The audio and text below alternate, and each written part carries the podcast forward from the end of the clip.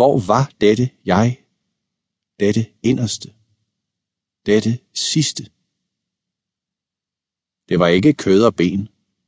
Det var ikke forstand eller bevidsthed. Sådan lød de visestes lære. Hvor? Hvor var det da? At trænge derhen til jeget, til mig selv, til Atman. Fandtes der nogen anden vej, som det lønnede sig at søge? Men ak, ingen viste denne vej. Ingen kendte den, ikke lærerne og de vise, ikke de hellige offersange.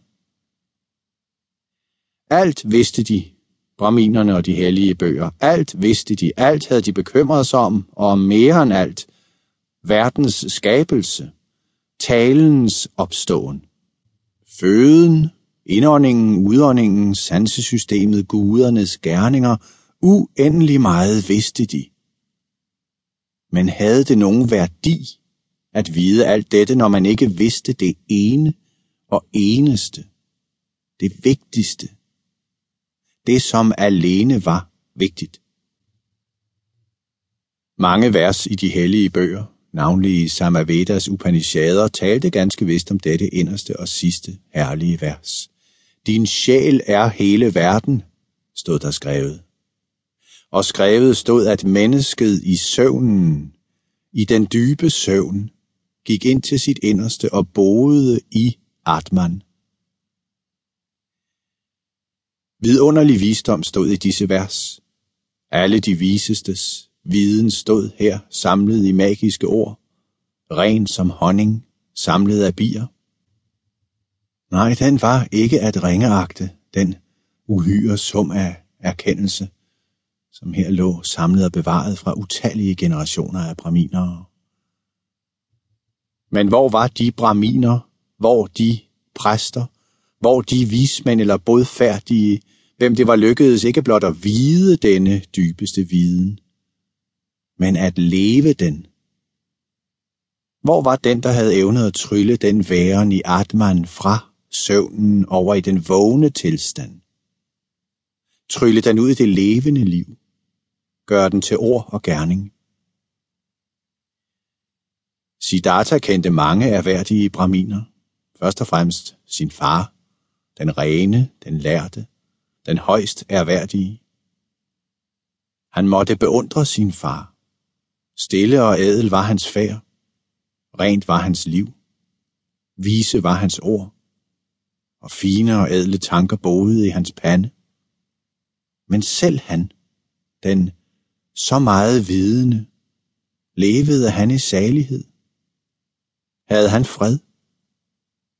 Var ikke også han kun en søgende, en tørstende?